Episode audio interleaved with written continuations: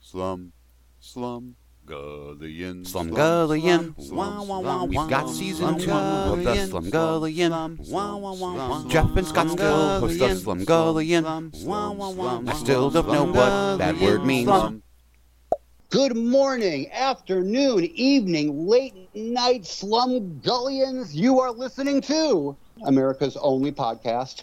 I am Jeff. Three hours behind me is Scott, and still three hours behind me, same time zone as Scott, but we, we, we have a guest. And it is not Mrs. C. We love you, Mrs. C, but it's a Mr. this time. And this Mr. has well, your name was on every episode. So, a writer and producer of the Netflix series Guardians of Justice. Ladies and gentlemen, I give you the one, the only, the cat lover, Sam Laskey. Good morning, Mr. Laskey. Good morning or early afternoon, as it is here. Um, it is awesome to be on your podcast. Thank you for having me. No, thank I- you for coming on. To get things going, I, I wish to pose a question to you. You are, let's say, at the 7 Eleven and you're getting a purple berry slurpee, and all of a sudden, an old friend of yours that you have not seen in about 10 years walks up and says,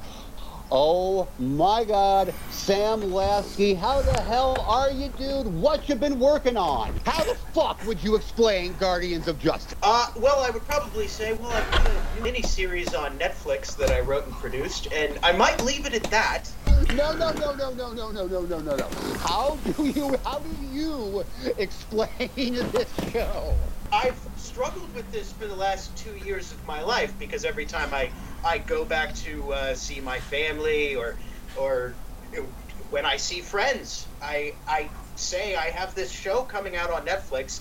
After about two years, I'm not sure if they believed me anymore, and I have to explain. Well, it's kind of a superhero show. It's kind of a satire. It's got a lot of mixed media elements and that's when their eyes sort of glaze over because they stop understanding what I'm talking about when I say mixed media elements. I've seen it, and I don't understand what you're talking about. this is my capsule review. I honestly didn't know what I was looking at. I just knew I couldn't stop looking at it. Okay, good, Scott. That makes me happy. I haven't talked to him since he's watched the show. So good, good, good, good, good. Okay. Sort of what we want. I mean, that's sort of the reaction we were going for. We knew we were making a show that I think most people would be alienated by, but a select few would be like, I don't know if it's good. I don't know if it's bad. I just know that I watched all seven episodes and I couldn't stop watching. This, I just imagine if this was on television, and of course this would never have been on network television, but I just pictured the water cooler conversation the next day. Just two confused looking people wandering up to the Sparklets bottle, just looking at each other for a second, going, Did you? Oh, yeah. Was it? I don't know. Okay. And then they just walk away. But Scott, Scott, you get why I told you to watch it, don't you? Oh, absolutely. No, no, no. I was five minutes into it. I go, oh, Because I, I got, I, I, I got to tell you something, Sam. Tw- Twenty seconds into the first episode, I knew this was made for me. Is that the moment when I- claymation robot Hitler appears? yeah. No, it- no. Oh, that was for me. It was close. No, it was the cybernetic Tyrannosaurus T Rexes. Okay. It was the T Rexes when I totally went. But then the end of the first episode, the long tracking shot with the two cops, after every fucking thing that has been thrown at you in that first half hour. And by the way, the way I described it to Scott was this is a natural born killers, the show. Yeah, I mean that's that was a huge reference point for us. The the way that Oliver Stone switches between sitcom and and 90s action and and all the different formats of that movie, which really hasn't been done before since in in that kind of way. This is the ultimate smoke I can blow up a cult type show person's ass. So enjoy this. This will not happen again. You have officially replaced Twin Peaks in my mind as the strangest thing that has aired on television. I don't care if it's network or not. I watch it on TV, so it's on TV.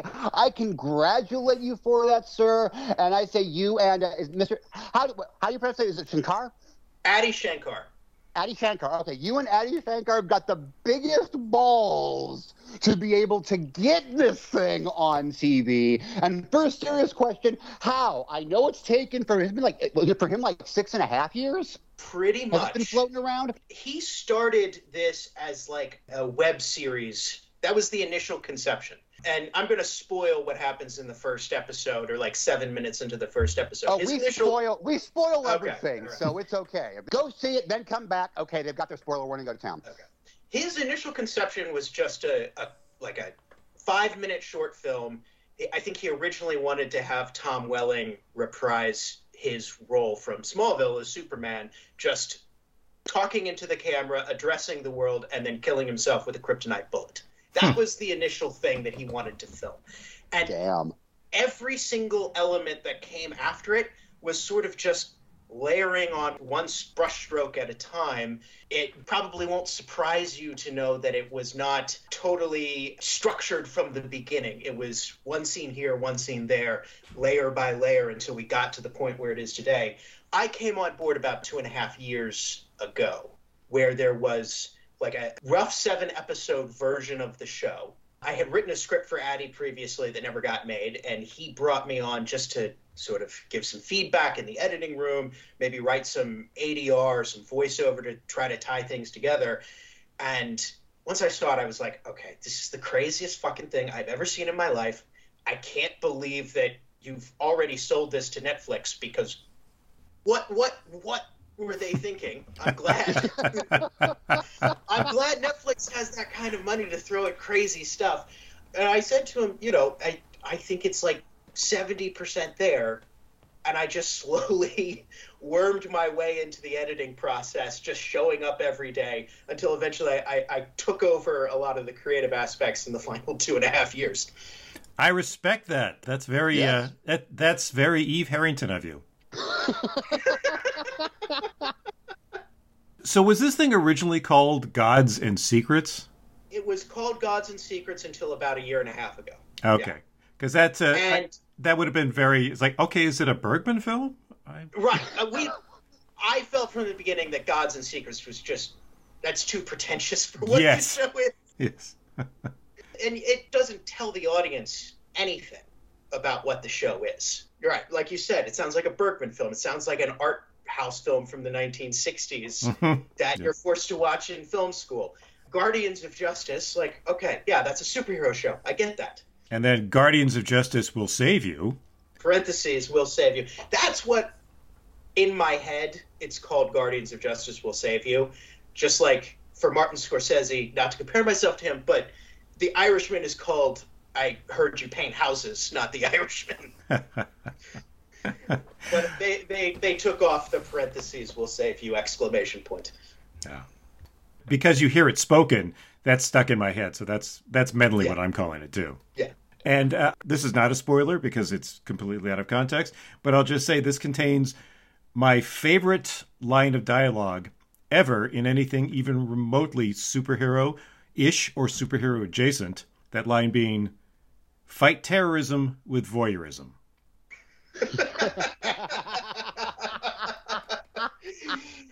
I think this plan has a lot of promise, and I'd like to see it put through. I'm proud of that line. That one was one of mine. Uh, well, you should be proud, Good sir, because job, sir. yeah, Very, very nice. Yeah, I, I'm just, uh, it amazed me how many times I sat there and I also binged the entire thing. I actually binged it twice. I rewatched it this morning. Oh wow. There's some research for you, Scott. I rewatched. I woke up early, so I rewatched the whole thing because it had been a while since I watched it first. Like, uh, I'm proud of myself. I was one of the first couple of people that I saw on the Twitter feed that actually said, "I don't know what the hell this is, but it's really amazing." I appreciate. What did you get out of it the second time? other Um, than I seeing was- uh, all the all the flaws that maybe you missed because it was so uh, moving so quickly the first time. Actually, what I- I caught the second time was Kellen Lutz is awesome. I did not know that was Kellen Lutz first time through it all. I had no clue. Oh well, he's he's absolutely my second favorite Hercules after Lou Ferrigno.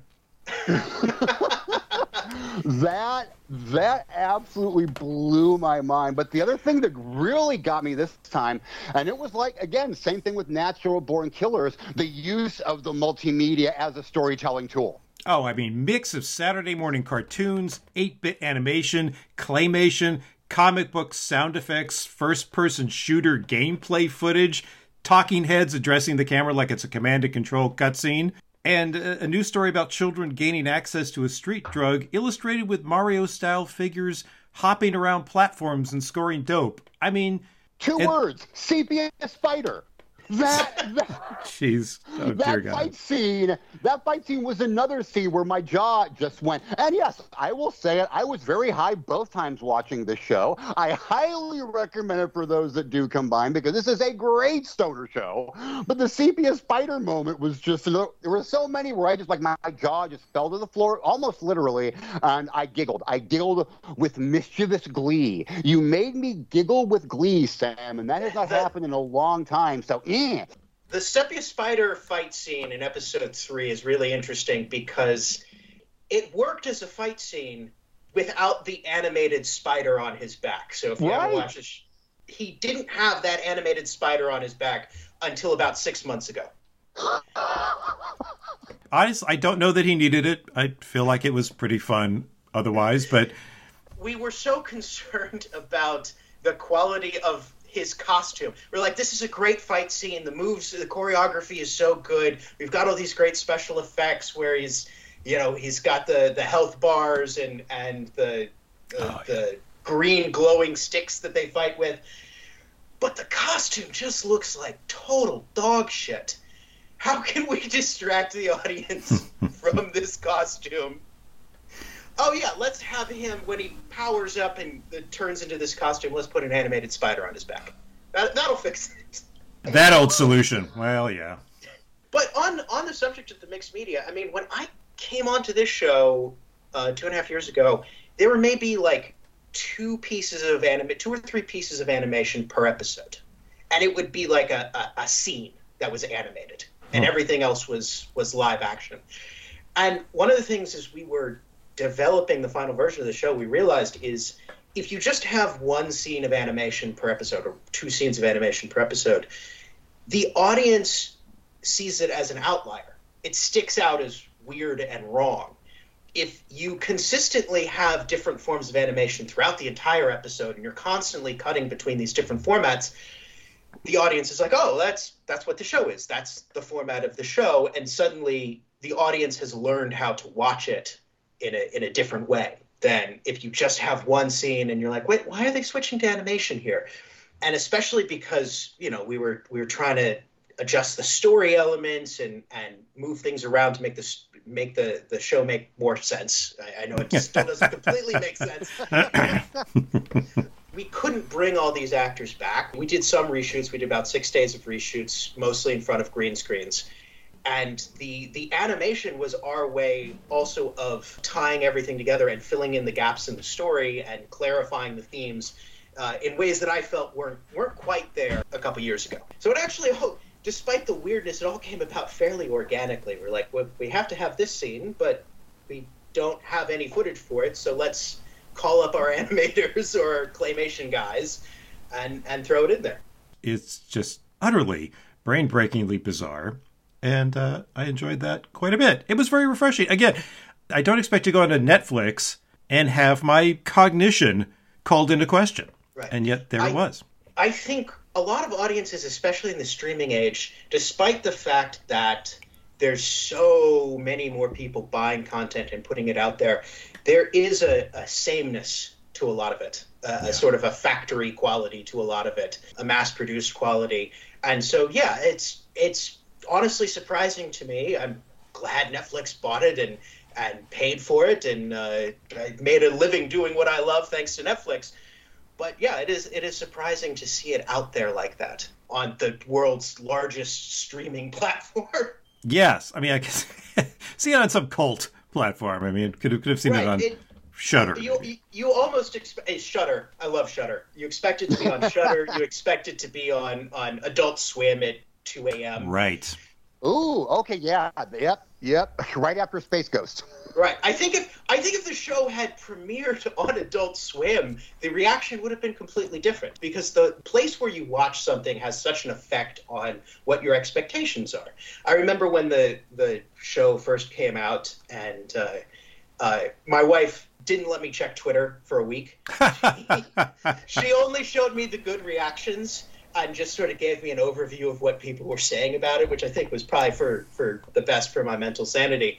But one of the things she said that people were saying that I found so so weird is, I, I guess the the Mar- the Disney Marvel shows, the Daredevil and Luke Cage and Jessica Jones and all those were leaving Netflix around the same time to migrate to Disney Plus, and people were saying, oh, I can't believe Netflix thought they could get rid of my beloved Marvel shows and replace it with this piece of crap. God. And I'm like, I guess people just expect, oh, if it's on Netflix, it must be like that. It has to be that kind of, of superhero show. And no shade to those shows, which I, I know people love. I haven't watched too much of them, but they're very well made. I, I think people are trained to to watch TV shows in a certain way, especially when it comes on a platform like Netflix, which wants to appeal to the widest possible audience that it Yeah, can. yeah. This is definitely narrow casting. Yeah. It kind of feels like a web series at times, and it feels like that almost deliberately. Well, portions of it were shot at like the YouTube studios in Santa Monica. Ah, okay. Adi shot a bunch of this at the YouTube studios, which if you've ever been are, are kind of cool. It's it's where they they let creators come and film there, and they eventually kicked him out because he just had too many like body parts and double you know smashed heads lying around the space and they had like a, a kids coming in on a school tour like you can't you can't film this violent stuff here anymore but i mean that's that's Adi's whole aesthetic because you know i don't know if you've seen power slash rangers or his other bootleg shorts um, Oh yes. The only Punisher, one I Dirty haven't Laundry. seen is Venom.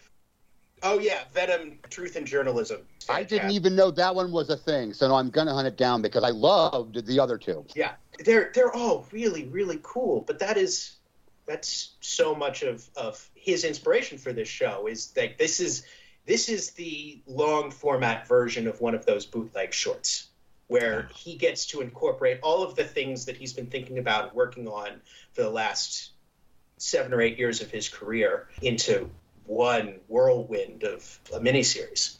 But yeah, it's it, you're not wrong that the aesthetic comes from the YouTube creator space, and we're trying to bring that a little bit closer to the mainstream. I don't know if we succeeded in making it mainstream, but that that was certainly part of the the, the core concept. Well, it's interesting because it feels so loose in the storytelling, and yet the thing moves like it's on a rocket sled. It it doesn't have this sort of shaggy dog meandering quality that a lot of these shows have when they step away from the more traditional storytelling tools. And I was amazed by that. I hate binging. I don't. I generally don't binge because everything just starts to run into each other, and you lose nuance and just grace notes and things like that. We're Right. still shorter than the Snyder cut. Barely, That's- I barely, watched yes. The Snyder cut. So I mean, this was nothing. Actually, uh, uh, full disclosure, I I prefer the Snyder cut to most of the DC movies. Actually, I, I, I didn't love it. It's not for me, but it actually felt like the vision of a an auteur, a singular creator, rather than. Can't uh, argue that. Cannot argue that. I don't. I don't know if that it makes it good, but it, it, it at least felt like it, you know not Suicide Squad or uh, Joss Whedon cut of Justice Oh. League, which is an abomination. Agreed. Agreed. But on the topic of how quickly it moves, I mean, one of the first things I did with uh, Kenlon Clark, who's one of our editors and uh, directed the reshoots that I wrote, we trimmed every episode down by five to ten minutes.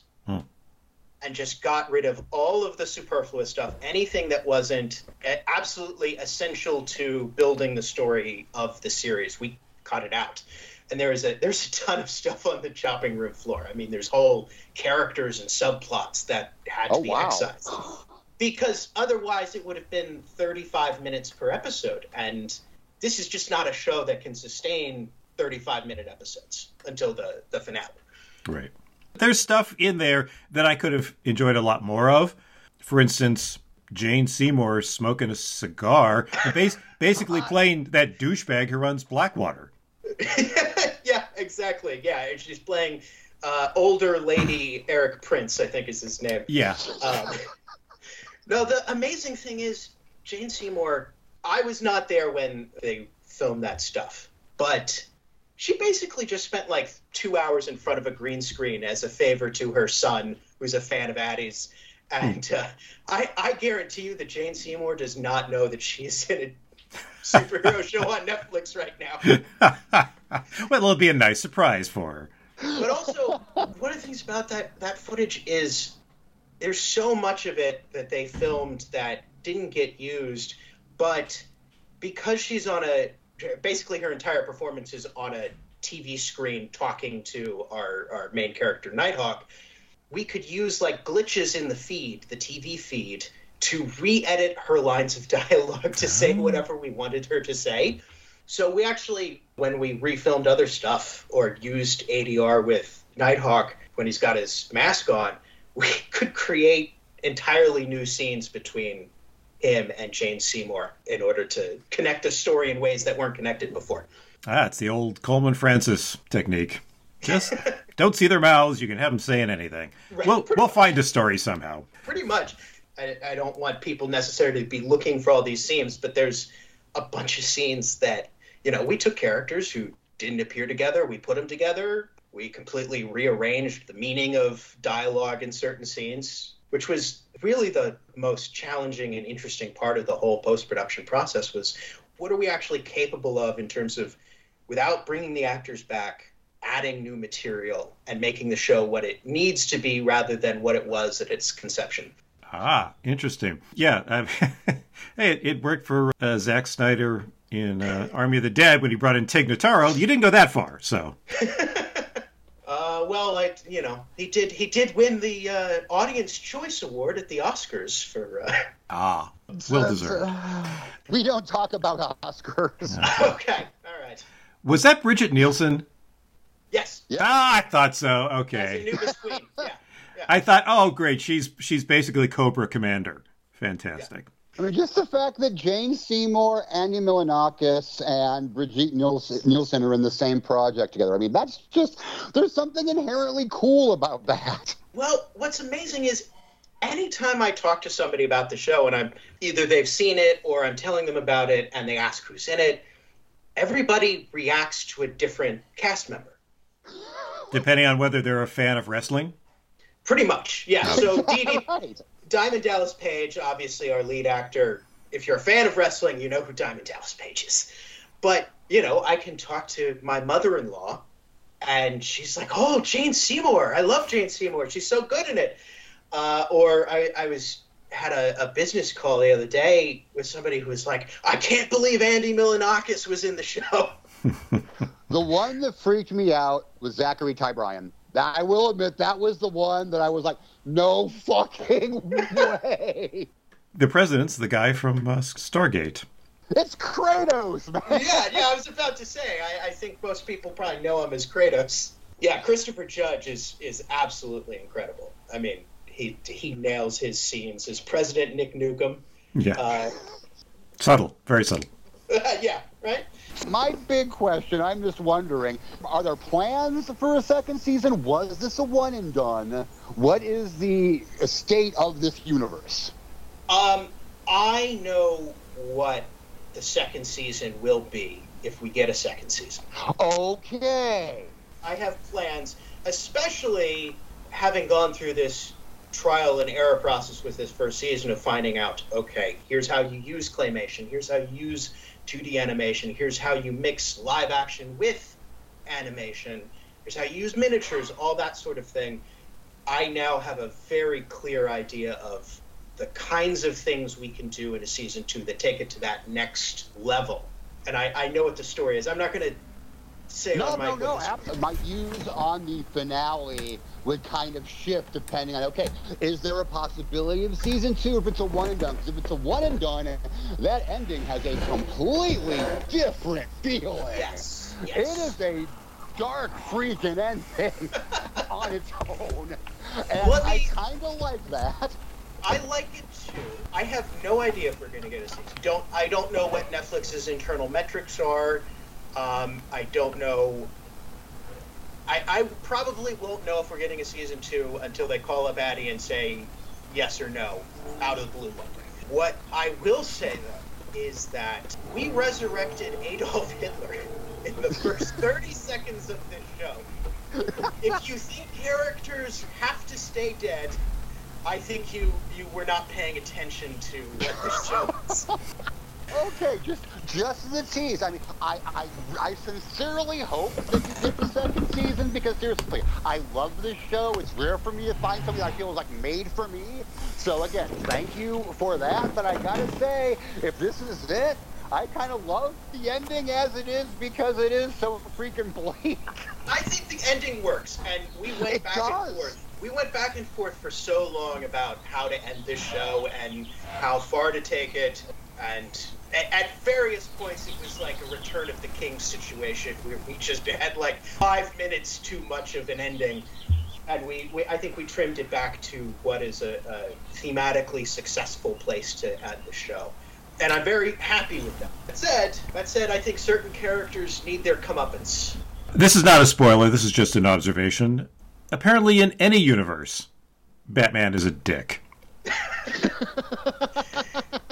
pretty much. I mean so much of so much of the ending is my personal take on the character of batman and my frustration with the cultural obsession with this character as opposed to a character like superman. Right. where people are like oh batman's so much more interesting than superman. No that's just because nobody's done superman the right way and i think batman i love the nolan movies I love the first two Tim Burton movies. I love Batman the animated series. I love the new the Batman, the Matt Reeves movie. I love all of these things. Don't get me wrong. I have real problems with Batman as a character.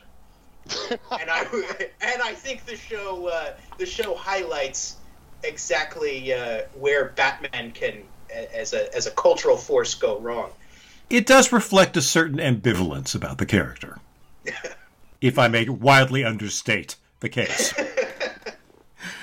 I, I just briefly, I would like to say that what the hell were you fuckers doing to me? I was watching this weird ass thing. I was binging my way through it. I was laughing. I was scratching my head. It was a roller coaster ride. And then all of a sudden, there are these scenes between characters that felt weirdly real with genuine stakes, and I'm having an emotional reaction. And I was a little peeved. I'll be honest.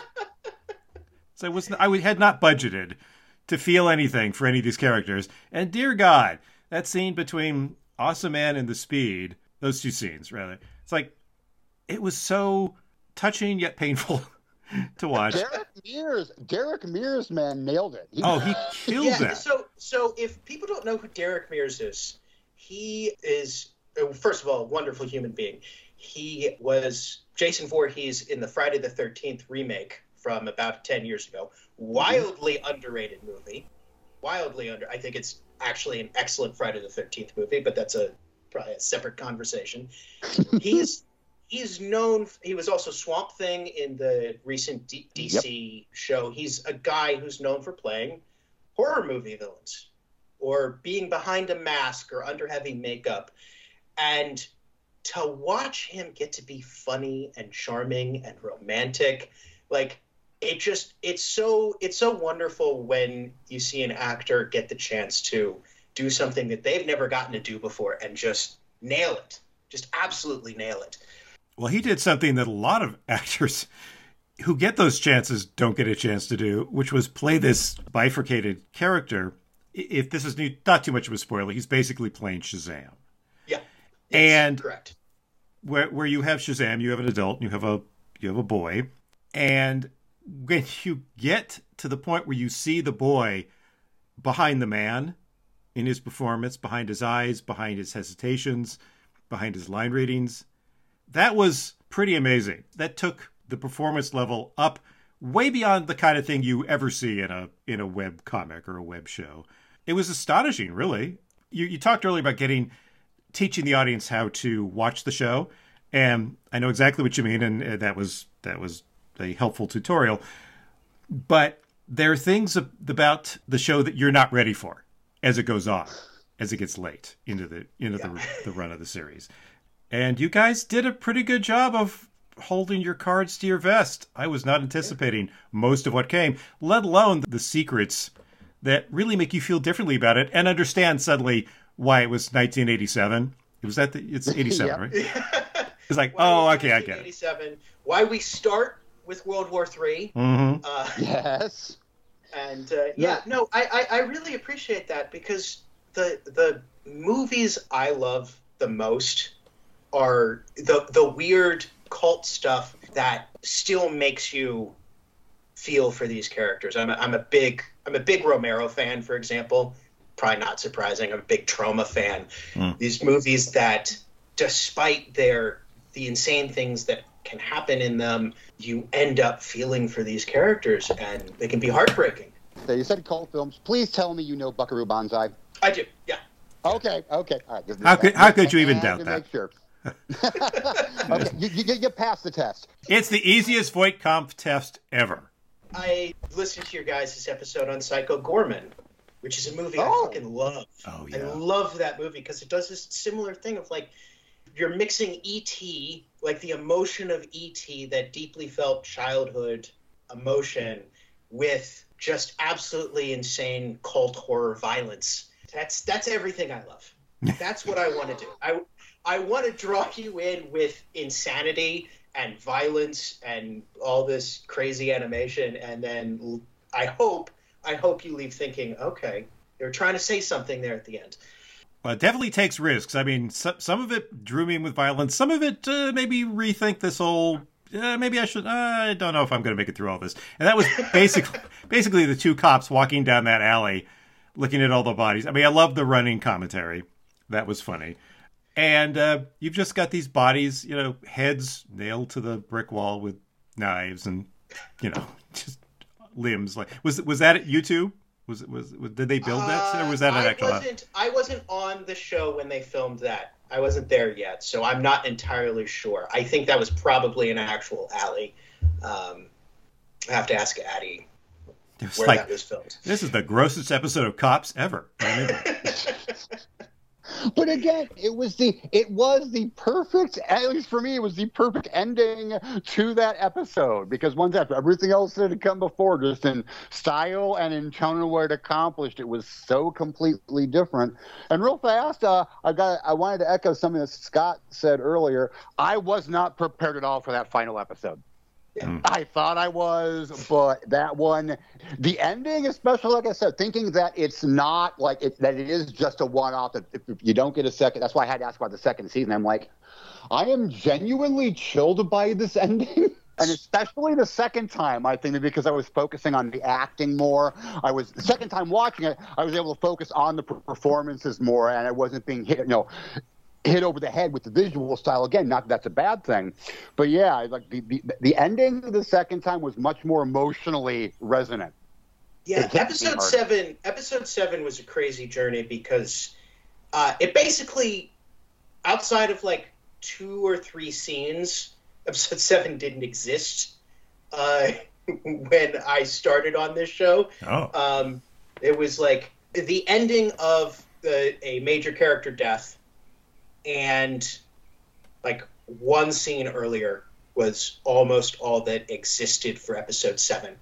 Um, Okay. And we had to cobble together that entire episode out of outtakes, reshoots. That's why it's so animation heavy.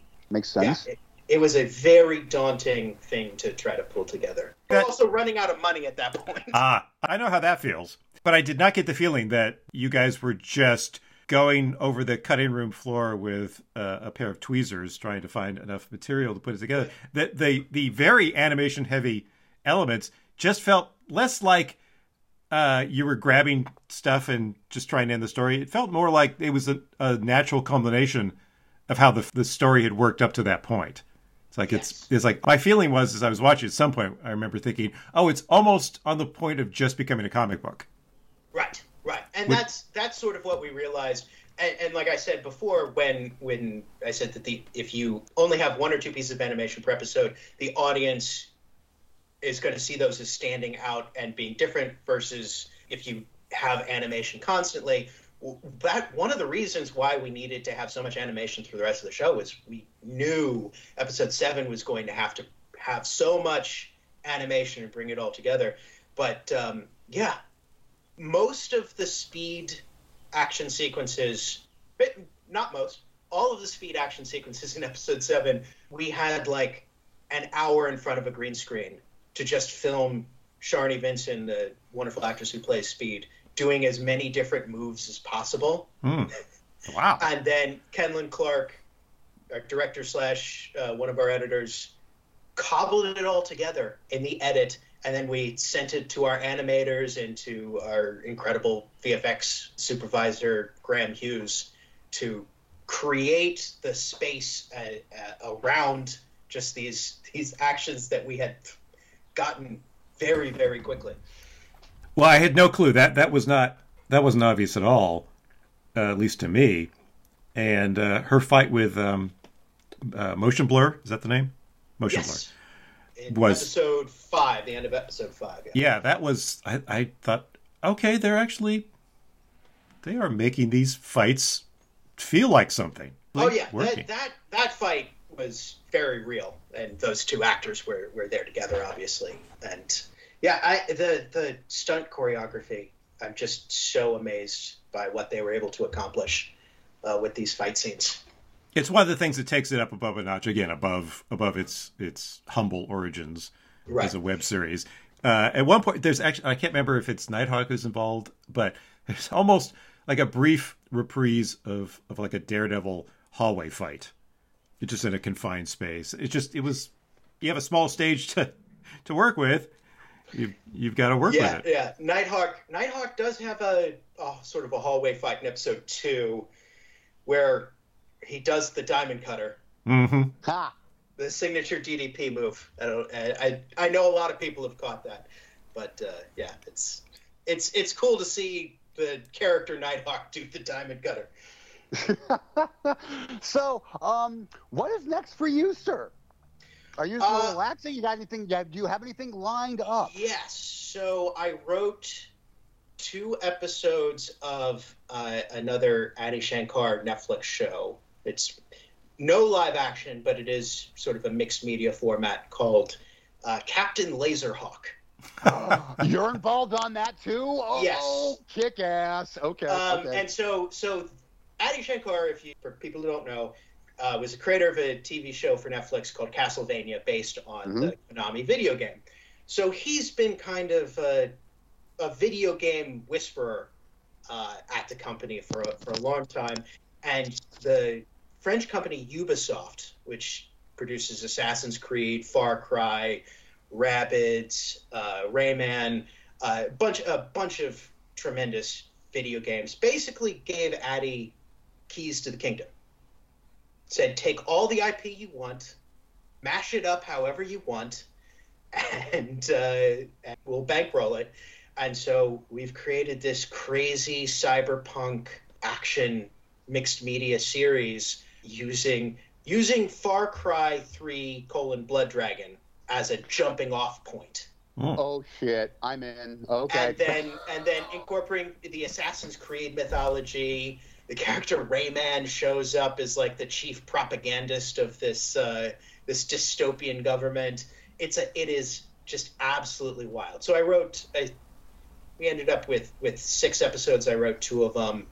I am writing the entire series of another project for Adi that is based on a big video game IP, but I'm not sure I can say yet. Ooh. Okay.